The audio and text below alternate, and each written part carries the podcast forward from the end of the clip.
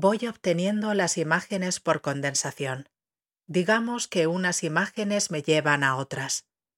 Aunque parto de ideas y palabras clave, voy hacia la imagen por un camino más indirecto. Considero importante mi primera etapa de formación y creo que los fotógrafos cuando nos formamos vamos desarrollando lenguajes, miradas sobre el mundo. No se trata de una cuestión de estilo en el sentido estético. No se trata de decir, me gustan las composiciones más rítmicas. No. Todo lo que es contenido formal, expresión formal, está denostado por nuestra sociedad, porque no se ajusta fácilmente a sus códigos racionales.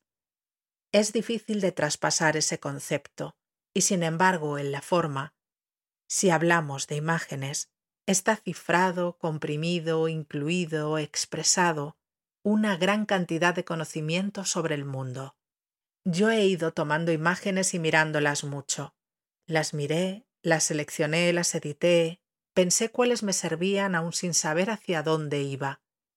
Ese trabajo para mí es una parte muy grande del proceso. Disfruto mucho la toma de imágenes, pero la clave de mi trabajo es la edición. En ese prueba y error intento pensar en la imagen con pensamiento visual, más intuitivo, y finalmente se da esa relación entre las palabras clave y las imágenes.